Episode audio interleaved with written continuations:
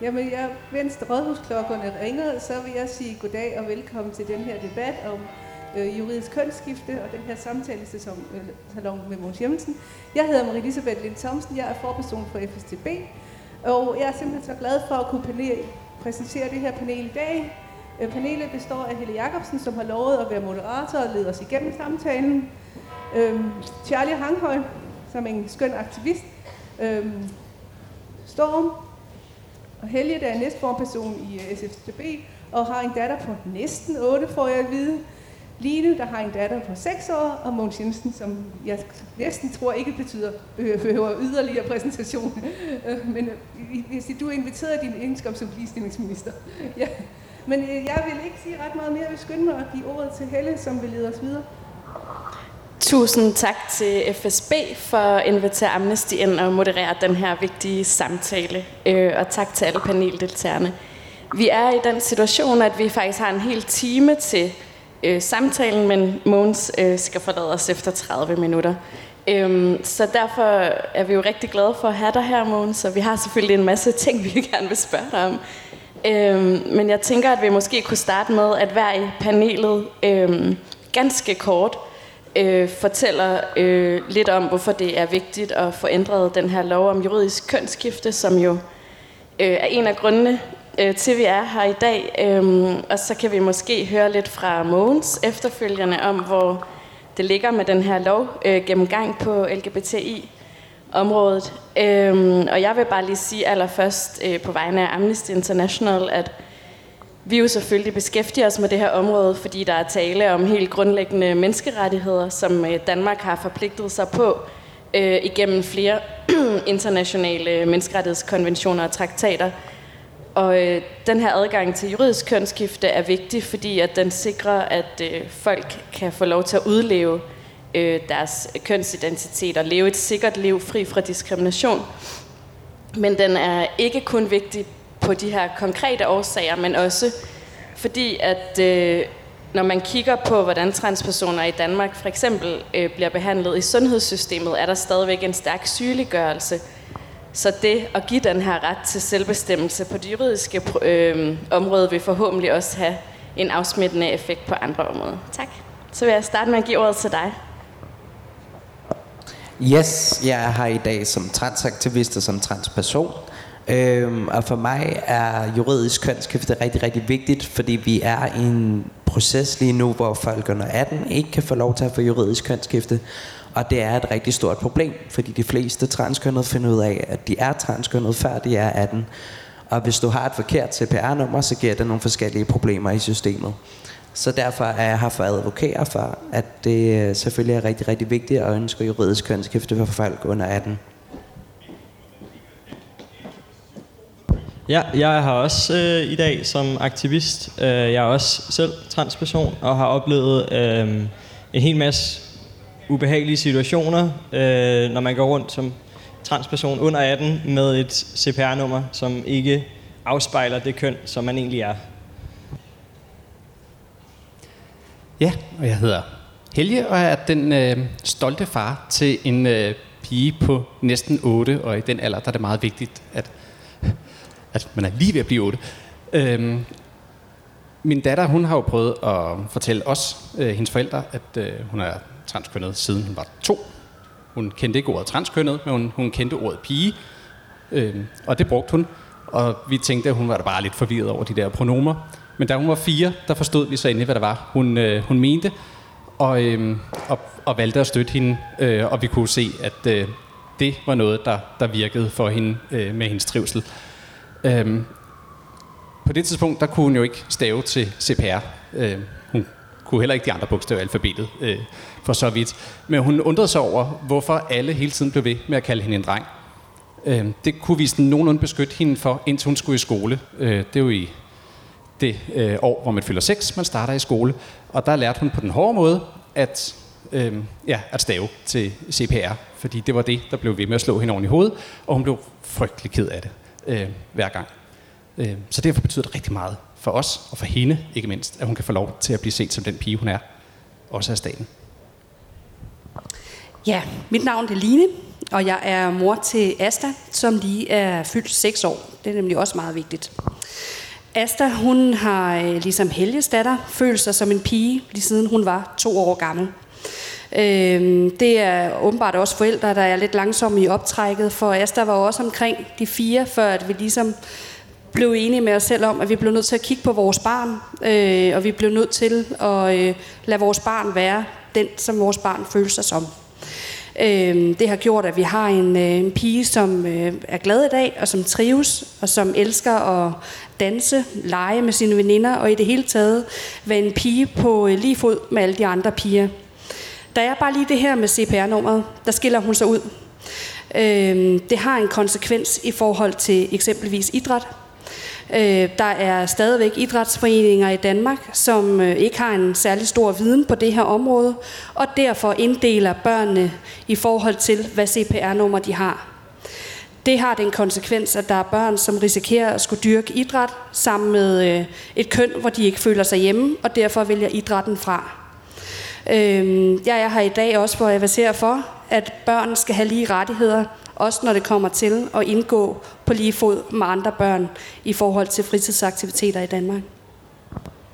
Tusind tak øh, alle fire Måns. Vi er jo rigtig glade for at have dig her med os i dag, og selvfølgelig øh, for din store indsats og altid øh, tilgængelighed, når man vil snakke med os. Så vil du ikke fortælle os lidt om, hvad du tænker både om det, du hører her, og så øh, hvordan det står til med arbejdet? Jo, tak, tak.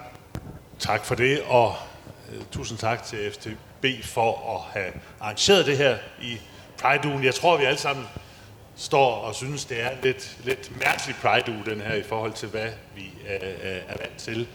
Der plejer jo at være lidt mere gang i butikken herude på, øh, på pladsen rundt omkring, men øh, til gengæld er det vigtigt at holde fast i, at øh, Pride-ugen altid har handlet om øh, også at se på, hvad er det, vi konkret kan gøre politisk og på alle mulige andre måder i samfundet, for at vi bliver et mere inkluderende øh, samfund, hvor der er plads til alle, og plads til, at folk kan være øh, den, den, som man er, og hvor man slipper for øh, at blive chikaneret, eller diskrimineret, eller udsat for, for hadforbrydelser, når det, øh, når det, det, eller vold, når det går værst til. Og det er selvfølgelig også min og regeringens tilgang til øh, det her øh, øh, at tale om øh, transkønnede børns muligheder for øh, at få et juridisk øh, kønsskifte, det er jo selvfølgelig øh, principielt, at vi er nødt til som samfund at gøre, hvad vi kan for at sikre, at der er ingen her i landet,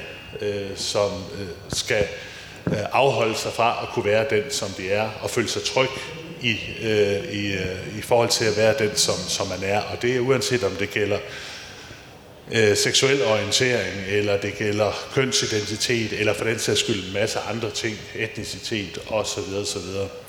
Øh, så med det udgangspunkt, øh, så, øh, øh så kan det også kunne være sådan, at jeg jo er meget positivt indstillet over for gør, hvad vi kan fra regeringens side øh, i forhold til også, at den her gruppe øh, øh, skal kunne føle sig inkluderet i vores, øh, i vores samfund.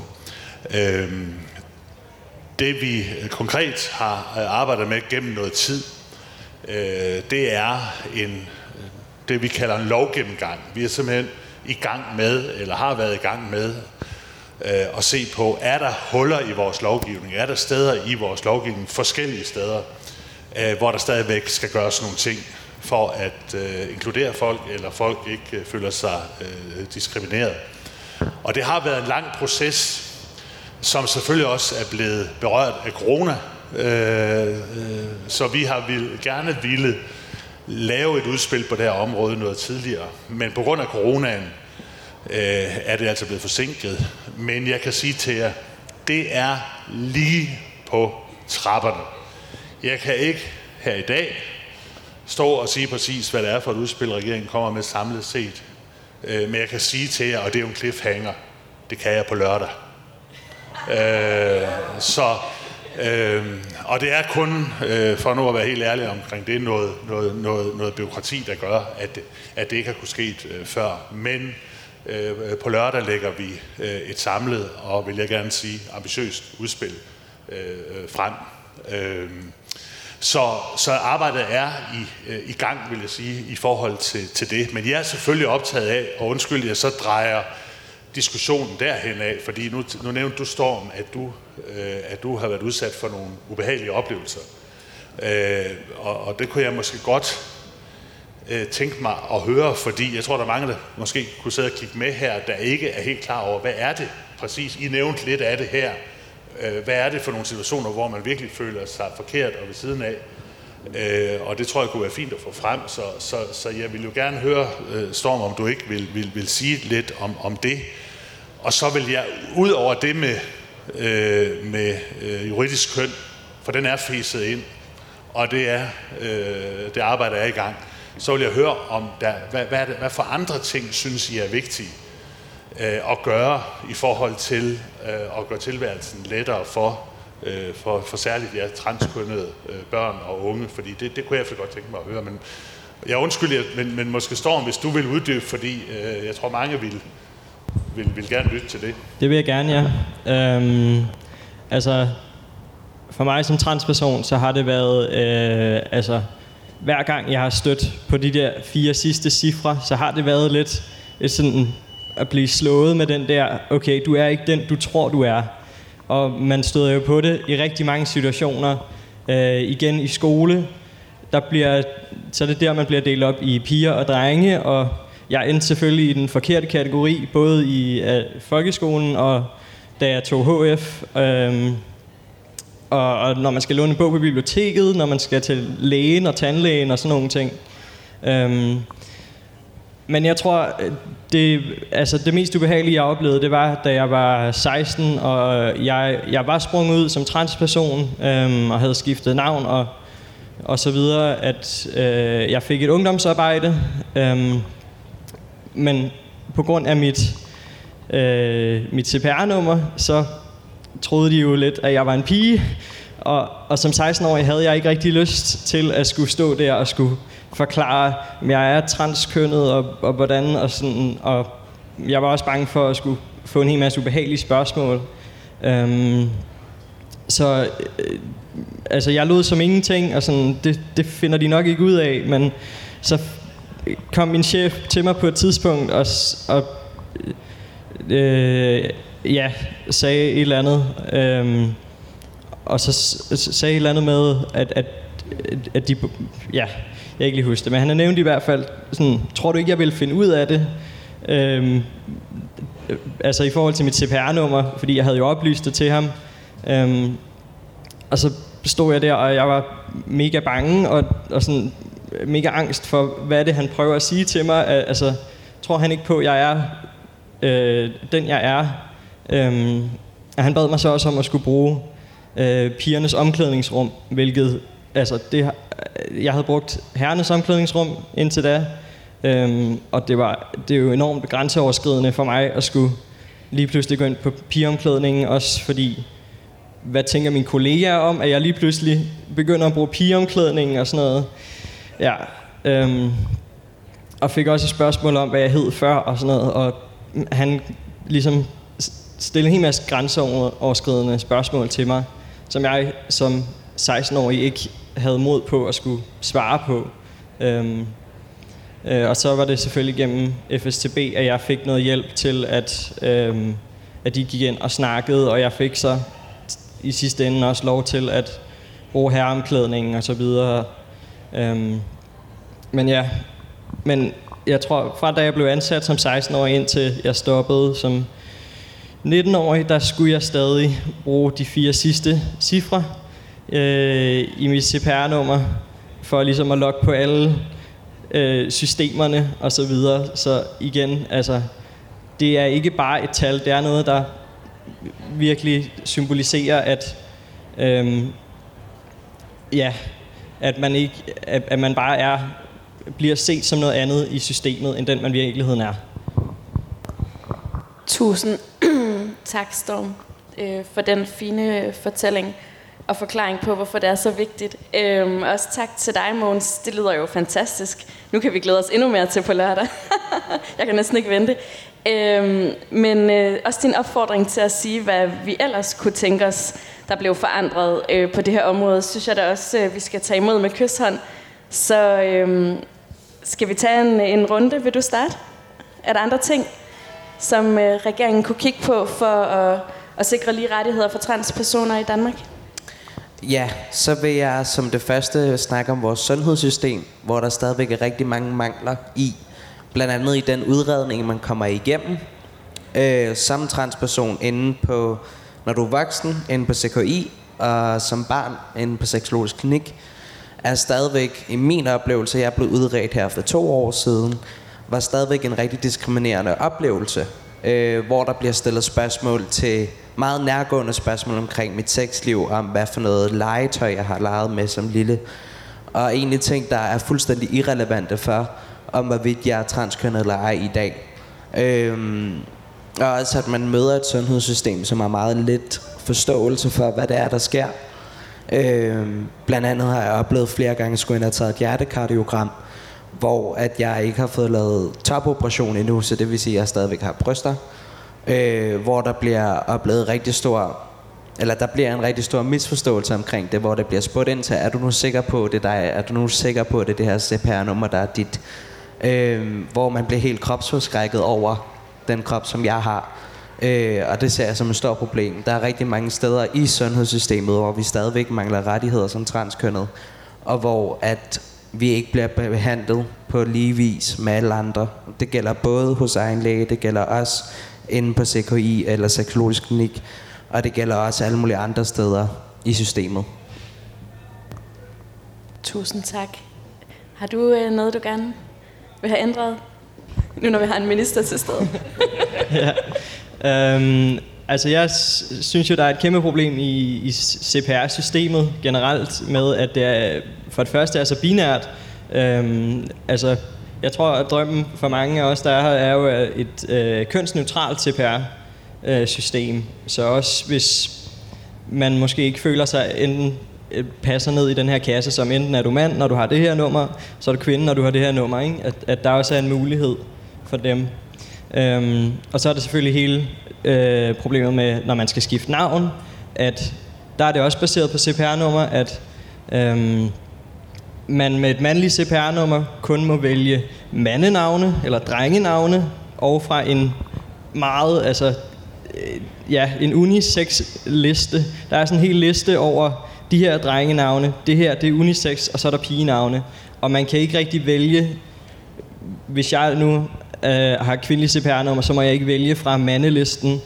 Øhm, og det, det giver overhovedet ingen mening i mine øjne. Tusind tak. Helge? Ja.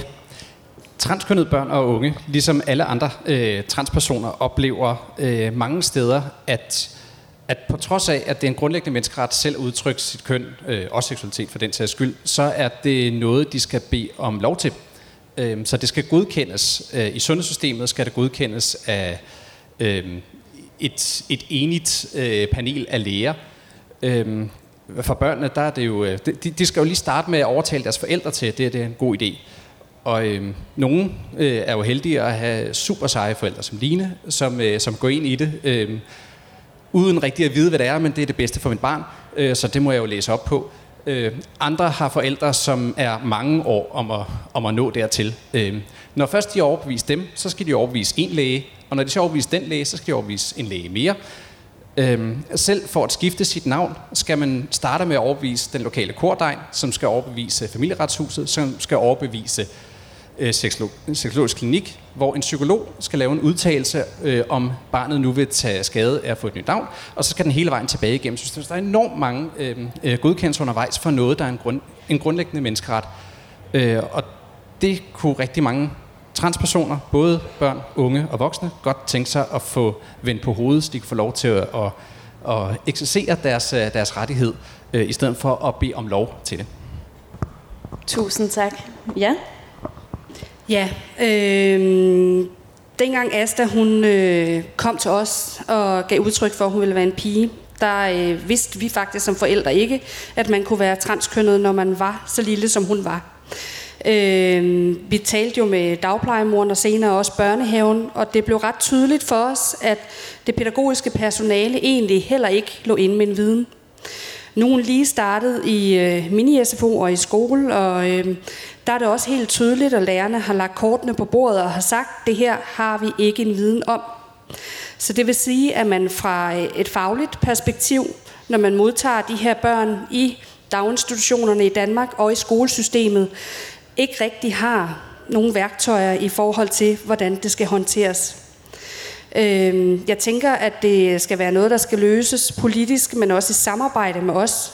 Øhm, sådan så, at vi kan få øh, de bedst mulige værktøjer og få udstyret vores pædagoger og vores lærere med.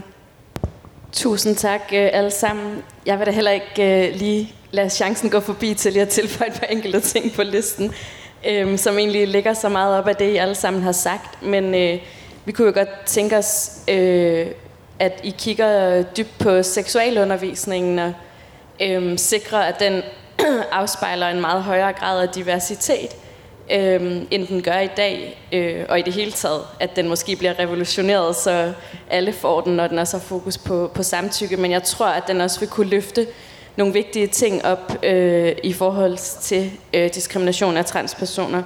I forhold til sundheden øh, er vi jo også helt enige og kunne godt tænke sig, at man gik lidt væk fra den her gatekeeper-model øh, og i højere grad øh, arbejdede med en informeret samtykke model. Øhm, og så drømmer vi selvfølgelig også om, at I har et forslag til en ny hadforbrydelseslovgivning på lørdag, som dækker kønsidentitet og kønskarakteristika og kønsudtryk.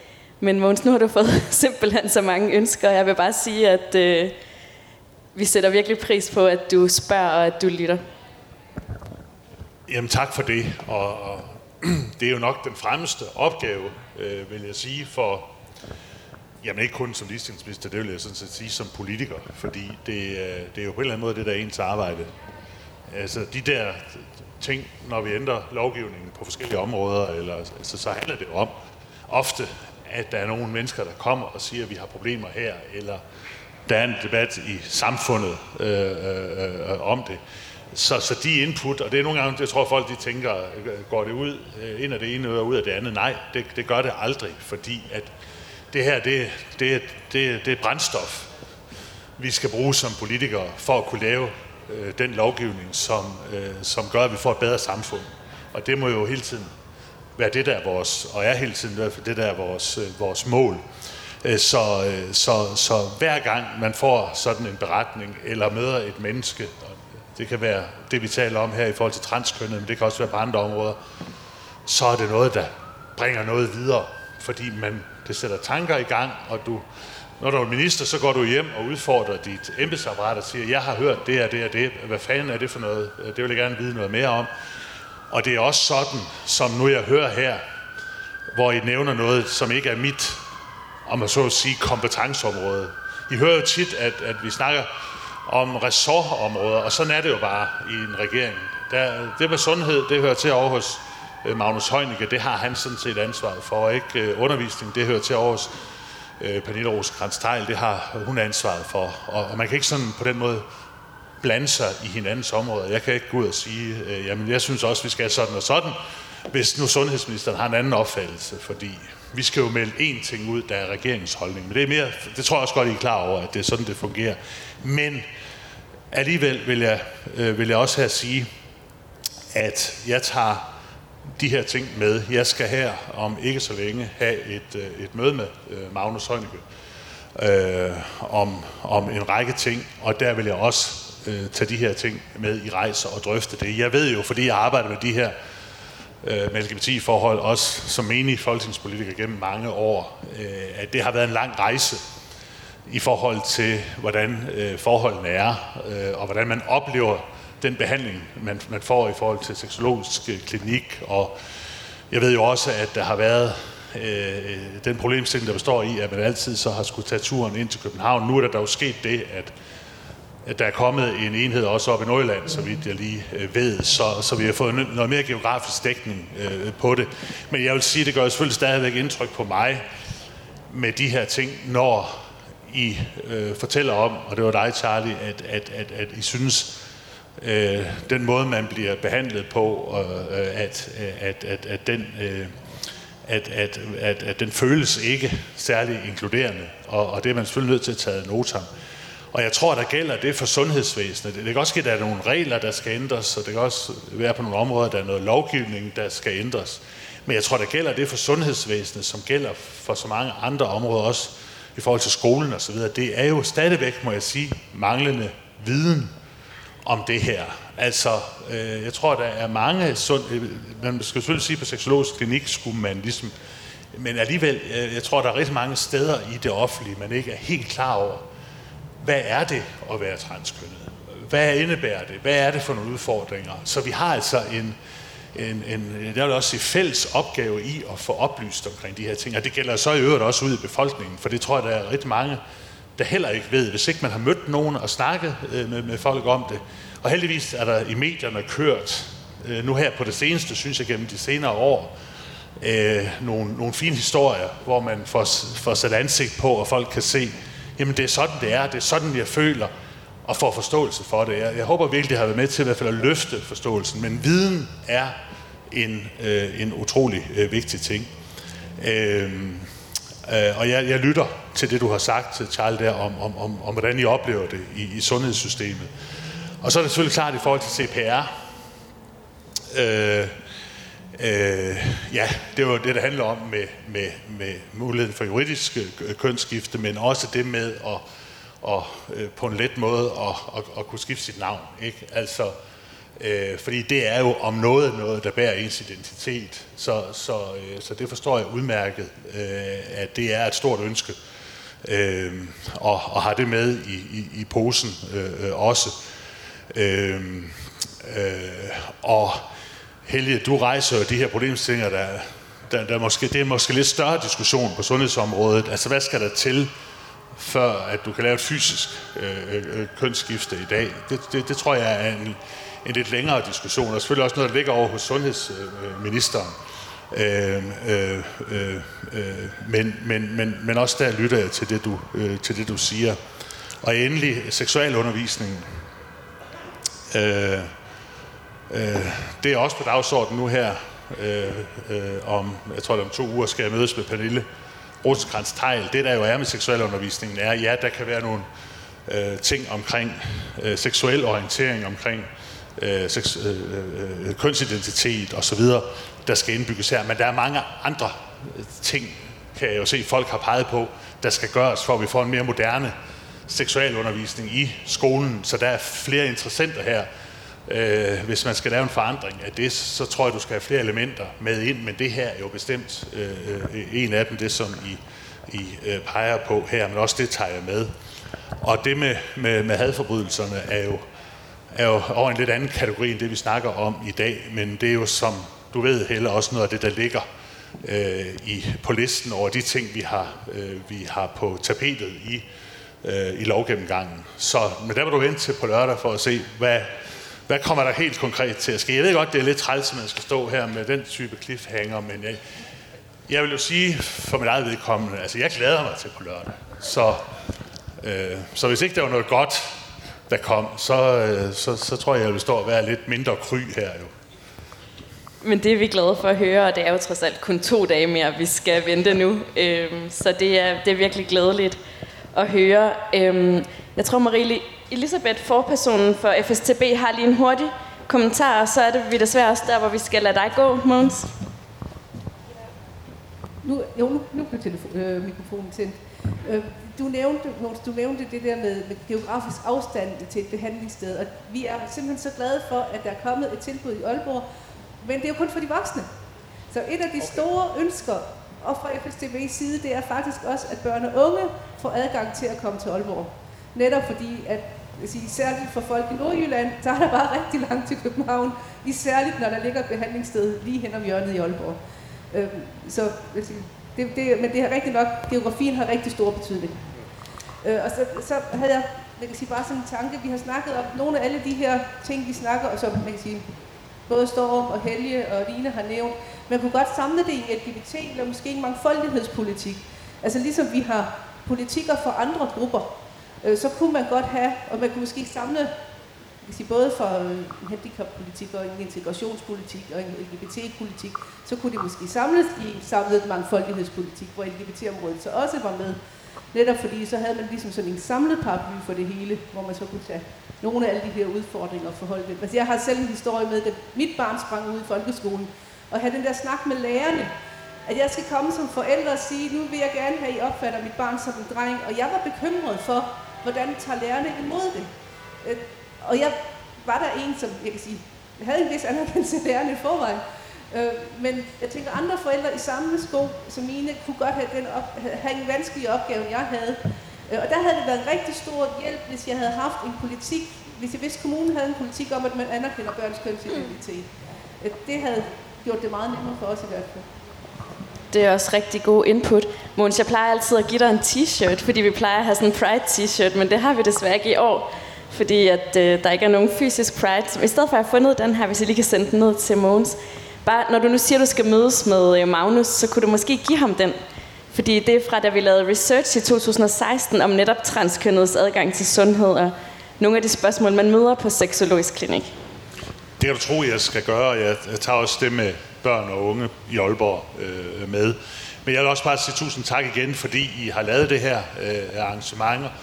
Tak til, til, til, til jer også, der, der kæmper den her kamp, fordi igen, som jeg sagde indledningsvis, hvis ikke der, hvis der ikke er nogen, der tør at stå frem og også fortælle nogle, nogle personlige historier omkring det her, det er ikke bare lige til at gøre, og, og jeg ved også godt, at der er nogen, når de gør det, der kan blive hængt ud og, øh, i, i medierne eller på anden måde, og, og, og, og folk forholder sig jo pludselig til en, og det kan også godt være negativt. Det er ikke uden omkostninger, og, og det er bare så vigtigt en del af øh, øh, at, at, at det, der skal forandre det her samfund, at der er mennesker, der gør det, og der er organisationer, der, der gør det. Øh, og ellers havde vi som politikere heller ikke øh, de muligheder for at lave den lovgivning, som skal til, øh, for at vi får skabt et mere inkluderende samfund i Danmark, for det har vi jo altså stadigvæk øh, desværre øh, behov for os selv her i år 2020. Så tusind tak for debatten, og tak fordi jeg måtte være med.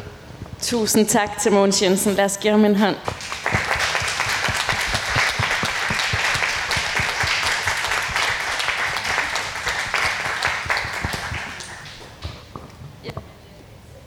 Vi tænker at fortsætte øh, debatten en lille smule, når vi nu har samlet så øh, prominente aktivister her på, øh, på scenen. Øhm, og du kan være, at du skal gå ned og tage et bord også nu. jeg, øh, jeg kunne godt tænke mig, nu har jeg været, jeg tror det er min tredje debat sammen med nogle af jer i den her Pride uge, og det er jo virkelig et privilegie at få lov at blive klogere. Øhm, men jeg, jeg har hørt jer flere gange nævne det med den her øh, politik, en LGBTI-politik eller handlingsplan, tror jeg også, jeg har kaldt det. Øhm, så det, det kunne jeg egentlig godt tænke mig at høre lidt mere om, hvad I sådan tænker. Jeg tror, det er både Helge og Marie Elisabeth, i hvert fald jeg har hørt snakke om det, øh, hvad den skulle indeholde, og om det skal være en lokal, øh, altså kommunalt baseret politik. Bare hvis I kunne sætte nogle ord på det. Ja. Det kan være, nu man kan sige, fik jeg lige præsenteret Mogens Jensen for den på, sådan på falderæbet. Øh, egentlig er det sådan en, en tanke, vi er begyndt at arbejde med, øh, fordi at der er jo rigtig mange indsatsområder, og, og altså min helt konkrete, det var min helt konkrete oplevelse, da jeg selv havde et barn i skolen, og skulle have den her snak med lærerne om, hvor jeg gerne ville have dem til at anerkende mit barns kønsidentitet. Og jeg kunne ikke finde noget som helst beskrift om, at, at, man kan sige, at, at det skulle de, eller de egentlig havde pligt til det. Så jeg tænkte, der var jeg meget som forælder meget udsat til. Det var meget op til den enkelte individuelle lærer, og måske, måske en enkelte skoleleder, hvad de lige synes om det. Og jeg tænker, på den måde kommer det meget til at komme af, om de i øvrigt synes, den her familie og det her barn, om de her forældre, er nogen, der siger noget, der er for, normalt er fornuftigt. Øhm, så det bliver meget sådan personafhængigt. Og der ville det være en kæmpe stor styrke, hvis man kunne sige, at kommunen eller skolen havde en politik om, at man selvfølgelig skal køn, øhm, anerkende børns kønsidentitet. Øhm, så, så det var min konkrete oplevelse på skoleområdet. Men jeg tænker egentlig, det kunne være sådan en, altså ligesom, jamen jeg tror rent lovgivningsmæssigt, så skal alle kommuner i dag have en handicappolitik, og alle kommuner skal have en integrationspolitik. Så kunne det være interessant, hvis alle kommuner også skulle have en LGBT-politik, eller måske en samlet mangfoldighedspolitik, der sådan dækker alle områderne. Og så kunne man sige, hvad skal der være på børne- og ungeområdet? Men det kunne også være socialområdet, og det kunne nemlig være fritidsområdet, så man også begynder at snakke om alle, man kan sige, netop vores børn har jo også den problemstilling i forhold til CPR-nummer, hvilket, altså der er rigtig mange transkønnede børn, som ikke dyrker ret meget sport, og ikke er ret med i ret meget, man kan sige, organiseret foreningsliv for rigtig meget er kønsopdel, og, man hele tiden, og der bliver man også præsenteret for ens CPR-nummer. Så kunne man få fat i nogle fritidsafdelinger og sige, hvordan forholder I til, jer til kønsopdelinger? Man kunne også gøre socialområdet, og man kan sige, på den måde kunne man også, altså nu, nu starter, snakker vi jo mest på børneområdet, men det er selvfølgelig også oplagt, at man skal ind og snakke voksenområder, også kultur, altså kulturforvaltninger. Sådan man kan sige, som kommune, man tvinger kommunerne til at tage sådan en helhedsvurdering af, hvor er det, at vi skal tage nogle forhold, altså tage stilling til nogle ting, der gør, at man også som transkønnet kan færdes i, i vores kommune.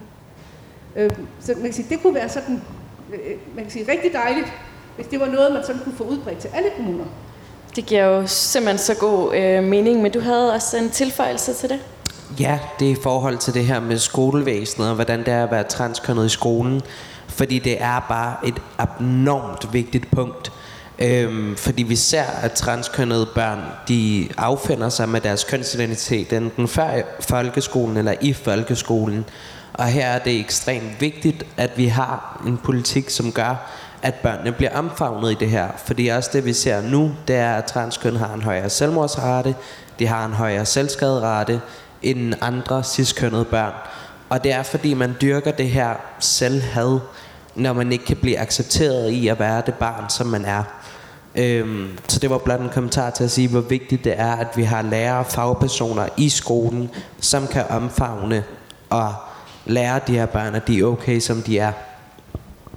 Jeg kunne også godt tænke mig at spørge jer, øh, som er her som forældre, øh, altså hvilken forskel øh, ville det have gjort for jer og jeres børn, øh, hvis der havde været en større viden i samfundet øh, om øh, transpersoner og om kønsidentitet? Altså jeg kan jo sige for mit vedkommende, at jeg var rigtig heldig, at i den børnehave, hvor min, øh, min datter havde fornøjelsen af at gå, der øh, var der nogle pædagoger der, der interesserede sig rigtig meget for emnet. Øh, og de havde set, at den mistrivsel, som øh, vores barn øh, gav udtryk for, muligvis hang sammen med noget, der havde med køn at gøre. Og der kom en øh, børnepsykolog på, som vi var heldige rent faktisk vidste noget om, øh, om transpersoner.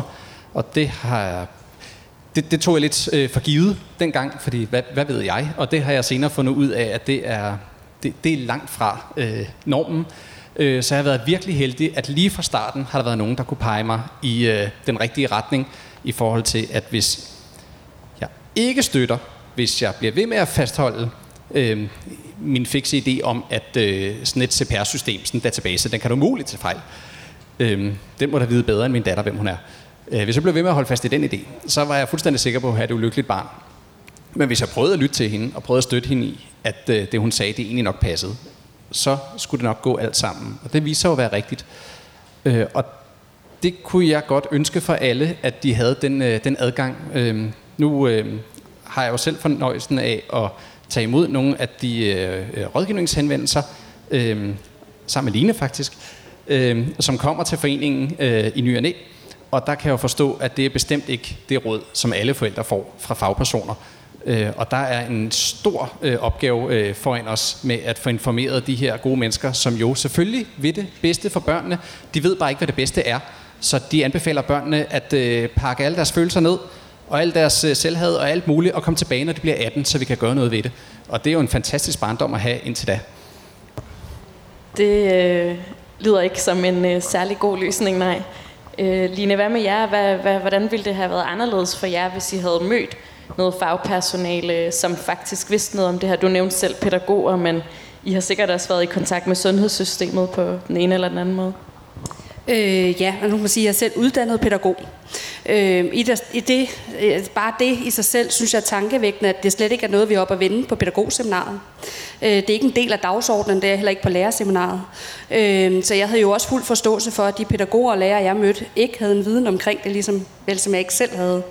Øh, vi blev mødt af en børnehave, som var meget interesseret i at gå på opdagelse i det her sammen med os. Men som Helge også fortæller, det er jo ikke øh, hverdag for alle. Øhm, og jeg har desværre også hørt et konkret eksempel på øh, en forælder, som var meget usikker på det her, og ikke rigtig selv vidste, hvad vej skal man gå i det her, hvordan skal man navigere i det, som fik en, øh, i hvert fald i min optik, en meget forkert rådgivning. Øhm, og det er jo desværre heller ikke alle forældre, der ved, at de kan henvende sig til FSCB og få rådgivning den vej igennem. Nogle forældre har svært ved overhovedet at se i øjnene, at det er det her, der er på spil. Så øh, at komme ned i en daginstitution, hvor man øh, fra pædagogernes side måske ignorerer det, øh, eller prøver at fejre det væk, eller prøver at dæmpe det, hvis man kan sige det sådan, gør jo bare, at øh, forældrene også står i en situation, hvor de ikke får de værktøjer, der skal til, for at de kan hjælpe deres børn.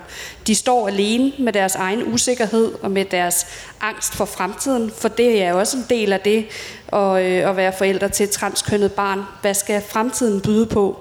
Øhm, og hvis ikke man har mulighed for at blive mødt i det og sparet i det, så, øh, så står man på et vagt fundament.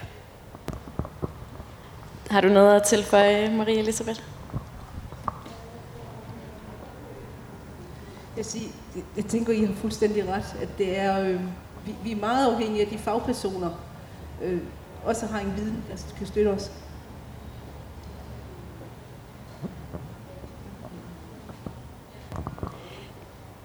Vi har, jeg skulle lige til at sige, at øh, vi skal åbne op øh, til spørgsmål fra salen, så vil du starte? Ja. Er der nogen, der kan løbe med en mikrofon? Eller? ja, det var da en glimrende Undskyld. Den er på. Øh, Mikkel Råd hedder jeg er forperson for DARE, som er en, øh, en organisation, der arbejder for ligestilling inden for familiedannelse. Og jeg tror, mit spørgsmål er især til Storm og Charlie, øh, fordi jeg ved, at mange transpersoner ikke bliver oplyst øh, øh, ordentligt om deres reproduktive rettigheder øh, og reproduktive muligheder. Øh, og jeg ved, at der også er direkte usandheder, som bliver fortalt til, øh, til, til transpersoner. Hvordan er, er I blevet informeret? Føler I, at I har haft nemt ved adgang til information om jeres øh, rettigheder og muligheder? Jamen, jeg kan lige starte ud med at sige, at i forhold, der var en rigtig fin debat om det her i går. Øhm, og i forhold til reproduktive rettigheder har jeg ikke fået noget at vide. Øh, jeg er født med en livmor, øh, så jeg har egentlig, eller jeg har muligheden for at kunne, kunne bære et barn. Øh, og da jeg startede på hormonbehandling, kom der ikke noget op med, at jeg kunne få lov til at fryse min æg ned eller noget andet. Og nu også, hvor der er den her fem, øh, fem års karensperiode på, vil det heller ikke være noget, hvor jeg vil kunne sidde som 23 år og sige, nu skal jeg have et barn. Så mine reproduktive rettigheder har slet ikke været, som de skulle være på nogen som helst måde. Øh, og det er noget, jeg har været meget skuffet over. Jeg ved ikke lige, hvad jeg skal sige om det. Altså, jeg startede i, i øh, forløb på Sexologisk Klinik som 16-årig, ja. Og der øh, tror jeg også bare, det blev nævnt sådan, jeg blev spurgt om, jeg kunne forestille mig at have få biologiske børn, og der sagde jeg nej, og så blev det ligesom ikke rigtig taget op igen. Øhm, så ja, jeg, jeg tror heller ikke, jeg har fået særlig meget at vide om det. Øh, jeg ved ikke rigtig, hvilke muligheder der er. Så. Der er nogle... Øh, ja, I vil også gerne på banen der. Øh, ja, jeg kan forstå på mange, øh, mange af de unge og mange familierne, at øh, det de får at vide øh, til nogle af de rådgivende samtaler, det er, at øh, når først de går ned ad hormonvejen, så, øh, så er der ingen vej tilbage, og så kan det godt vinke farvel til det. Øh, som, en, øh, hvad man siger, som en form for point of no return, og, og, og så ved du det. Så du skal virkelig ville det, hvis, øh, hvis du vil. Men Det er, det er faktuelt forkert. Præcis, og, ja, og det er præcis det, jeg gerne vil sige. Øhm, øhm, jeg må, så- min, min kone er forsker, og der, der ligger forskningsartikler overalt på bordene altid derhjemme, og nu, nu også om, øh, om, om hormoner. Øhm, og øhm, der er masser af forskning i, øhm, altså at, at de hormoner, de ingen... Øhm, de, de, de behøver ikke at være en begrænsning i forhold til at stifte familie. Øhm, der, der er nogen, der tror det, og derfor så bliver de gravide øh, øh, sådan fuldstændig sådan, som, som et chok. Sådan, hvordan kunne jeg det? Jeg er jo på hormoner. Øh, og hvis man skulle være ordentligt oplyst om det her, så får man at vide, hvilken prævention man skal bruge, øh, øh, når man er på hormoner. Fordi det er ikke hormonerne, der, øh, der, der, der forhindrer I den øh, bedste af alle verdener var det her en helt naturlig del af seksualundervisningen. kort øh, kommentar, og så har vi et spørgsmål mere fra salen. Ja. Skal jeg svare? Øh, vi har lige været til møde inde på Seksologisk Klinik øh, her i mandags, hvor lige præcis det her spørgsmål det kom op at vende fra mig af. Øh, vi står ikke til tasken i forhold til, at nogen skulle vurdere, hvorvidt at øh, Asta skal have frosset sæd ned eller ej. Øh, men øh, lægens svar derinde var, at hun faktisk ikke vidste, hvad konsekvenser det ville have, hvis hun først startede på stophormon. Der var hun også svar skyldig. Det synes jeg også er tankevækkende, øh, når nu jeg hører herfra, det var ikke en viden, jeg havde, at det rent faktisk kan være en mulighed. Så spørgsmålet, hvad er hønen og hvad er ægget i det her? Er det fordi, der faktisk er nogen læger inde på seksologisk klinik, som ikke er oplyst omkring det her? Eller hvor er det, hvor er det, det smutter i forhold til, at den her viden skal ud og blive udbredt? Ikke? Bare lige en hurtig kommentar til det, så kunne det jo være, at I skulle putte på jeres øh, liste over ting, I gerne vil have ændret, at vi skal have ændret lægeuddannelsen lidt. Øhm, så der rent faktisk kommer opdateret, moderne, øh, ikke diskriminerende viden om det her, ikke? fordi at øh, i hvert fald indtil 2017 blev man jo undervist på lægeuddannelsen i, at det at være transperson er en psykisk lidelse, øhm, og hele øh, WHO's øh, mantra på området, så jeg tænker, det vil være et vigtigt sted at sætte ind også for skabe lidt grundlæggende viden. Der var et spørgsmål der. Jeg synes, at alting i dag handler om de transseksuelle. Jeg spørger mig selv, har vi fuldstændig glemt de almindelige bøsser og lesbiske? Det hører jeg aldrig et ord om. Jeg ser jo et meget sympatiske forkvinde, har jeg også set på tv. Hun taler også fuldstændig om, om øh, de transseksuelle. Ja, altså øh, vores forkvinde, altså vores generalsekretær,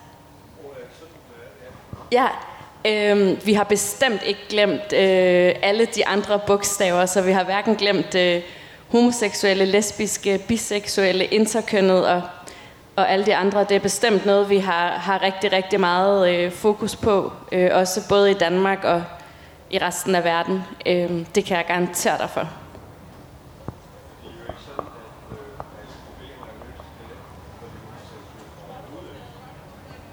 Men nu til, tror jeg, er ligesom teltet, at debatten her handler om øh, transkønnet øh, ret til juridisk kønsskifte. Så, så derfor er det en anden debat. Ikke glemt. Tusind tak. Marie-Louise, havde du et... Øh... Nej, hvad jeg sige, det kan være, den der med, med reproduktive rettigheder, jeg også kan supplere, at den vejledning, vi har fået på SK, var også, at så kan det ikke lade sig gøre for børn. Og der kan vi jo uden at være så forskningsbaseret som Helge, så kan jeg jo bare konstatere, at vi hører jo, vi får jo historier om transkønnede mænd, som faktisk er, har været, altså er blevet gravide. Så vi kan godt gennemskue, den vejledning, vi har fået, er nok ikke helt rigtig. Øh. Øhm, jeg tænker, at øh, jeg kunne godt tænke mig at spørge jer alle fire, fordi nu har vi jo lige hørt fra Måns, at vi får en eller anden form for julegave, måske på lørdag. Øh, men, øh, men hvad gør vi som organisationer og individer, hvis nu at regeringen kommer med et udspil, der siger, at øh, nu tager jeg bare sådan noget worst case scenario, ikke det værste, jeg kan forestille mig. Fordi de har jo sagt, at de vil ændre loven om juridisk kønsskifte. Men hvad nu, hvis de kommer med et udspil, der siger, at øh, man først kan skifte juridisk køn fra man er 15?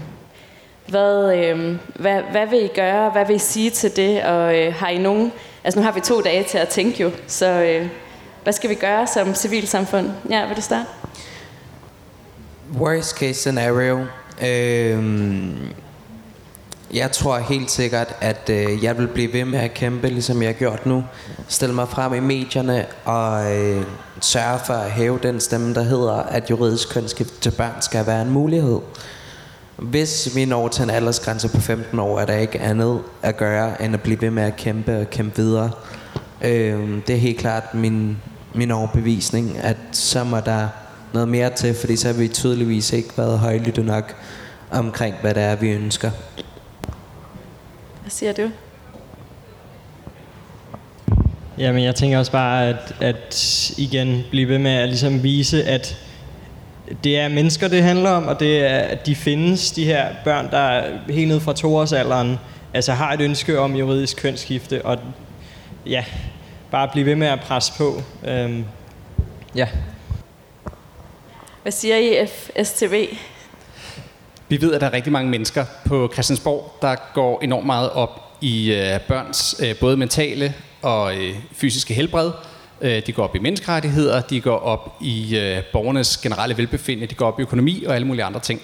Øh, hvis man gør det med et øh, positivt fortegn, så kan alle godt se, at øh, børn, der trives og tager en, øh, en uddannelse og vokser op og ja, stifter familie og øh, tager et arbejde, er en mere lønsom borger end, end en, som hele sit liv, hele sit øh, børne- og ungdomsliv har fået at vide, at de var forkerte og øh, skulle gå hjem og skamme sig.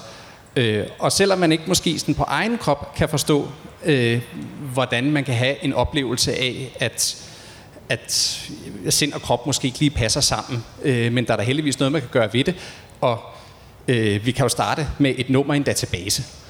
Øh, det, det tror jeg, det budskab, det tror jeg godt, vi kan komme igennem med.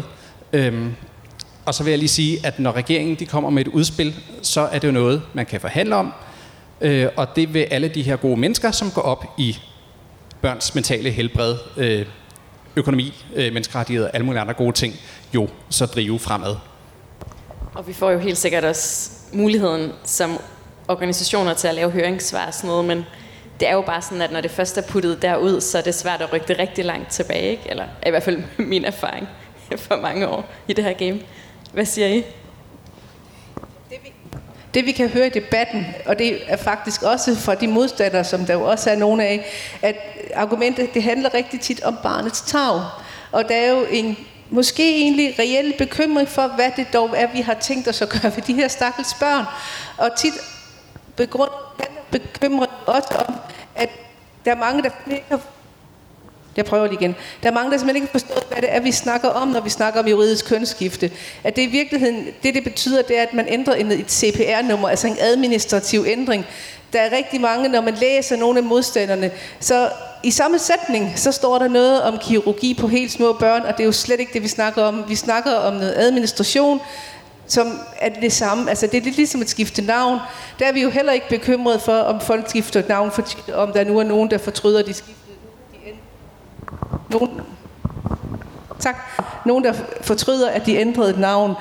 Så jeg tror, at Øh, der, ikke, der skal ikke være nogen tvivl om, at i FSTB vil vi jo gerne have en aldersgrænse, som er så lav som overhovedet muligt.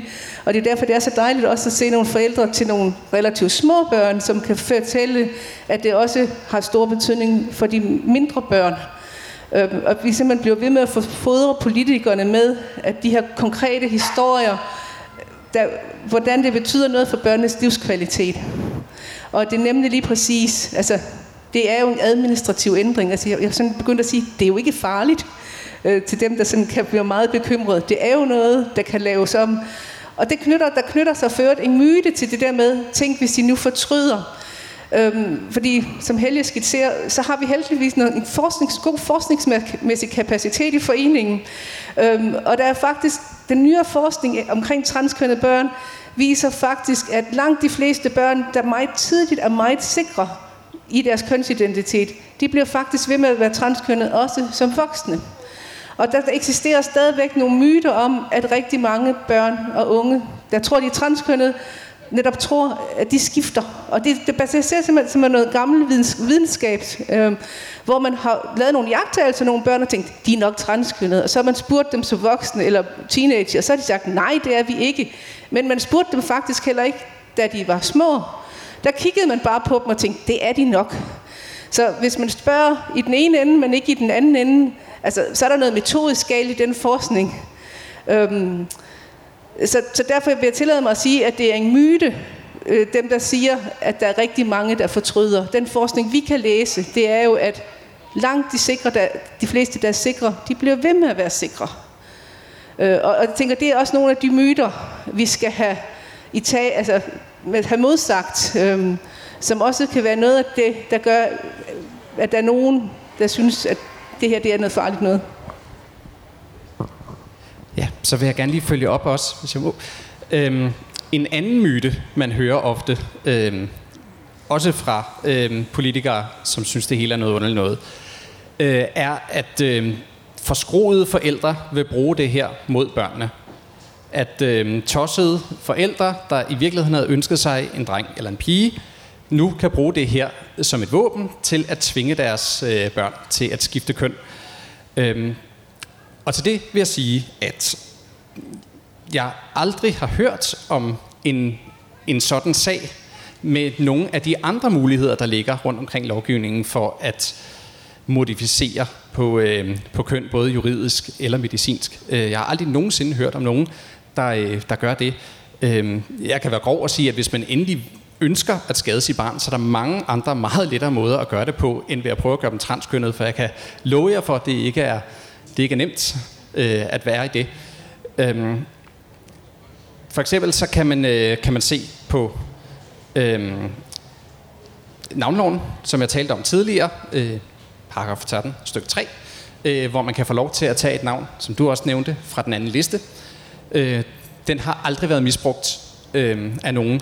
Man kan se på øh, bekendtgørelsen om pas, paragraf, jeg kan ikke huske, hvad det er, 4 eller sådan noget, stykke 2 eller sådan noget, at øh, man kan få et kryds i passet i stedet for M eller F. Det har aldrig været misbrugt af forskroede forældre, og kan ikke se, hvordan et ciffer i et CPR-nummer øh, pludselig skulle blive et våben mod, øh, mod børn. Man kan sige, at der er måske noget andet galt i familien, hvis man som fagperson opdager, at her er en familie, hvor der er nogle skrubskøre forældre, der prøver at gøre noget ved børnene. Og det hører måske til i det almindelige sociale øh, system, hvor man kan gå ind og støtte op og måske hjælpe barnet væk fra de tossede forældre. Tusind tak. Jeg tror, vi giver eftermiddagens sidste kommentar til dig, Line. Øh, inden jeg skulle herind i dag, nu øh, fik jeg faktisk desværre ikke sagt det til Mogens, men der sagde øh, min datter til mig, at det var vigtigt for hende at få sagt, at hun var meget, meget glad og taknemmelig over, at hun kunne få lov at skifte navn. Øh, hun er ikke klar over, hvor byråkratisk besværligt det var for hende. Øh, hun er heller ikke klar over nu, for det har jeg faktisk ikke indvidet hende i, at hun har et CPR-nummer, som ikke matcher hendes køn. Øh, jeg tør egentlig heller ikke at tænke på, hvad det vil gøre ved hende den dag, vi bliver nødt til at fortælle hende det, og hvordan hun kommer til at reagere på det. Og jeg håber heller ikke, at det bliver nødvendigt. Øh, nu stod Mogen selv og talte noget om brændstof. Han sagde, at han skulle have noget brændstof til at argumentere for det her. Og jeg tænker, at øh, hvis ikke at vi får den her øh, lov til at gå med på, at vi skal have et øh, CPR-nummer, som matcher ens køn, når det er behovet er der, og ikke efter en bestemt alder, så må vi jo bare fylde mere brændstof på maskinen. Altså det, ja. Tusind tak alle fire. Øh, ikke kun for i dag, men fordi at I jo virkelig, virkelig har sat børn og unges øh, transpersoners rettigheder på dagsordenen i Danmark. Altså Marie Elisabeth og jeg skrev lige om i morges, at øh, det var fire år siden, du gik i din første Pride. Det var da vi lavede Sygt System-kampagnen sammen, så der er jo virkelig sket meget på de her fire år. Og øh, hvis der kommer et udspil på lørdag med en lov, der ikke er god nok, så er Amnesty selvfølgelig også klar til at bakke jer op. Så øhm, lad os give de her fem personer en kæmpe hånd.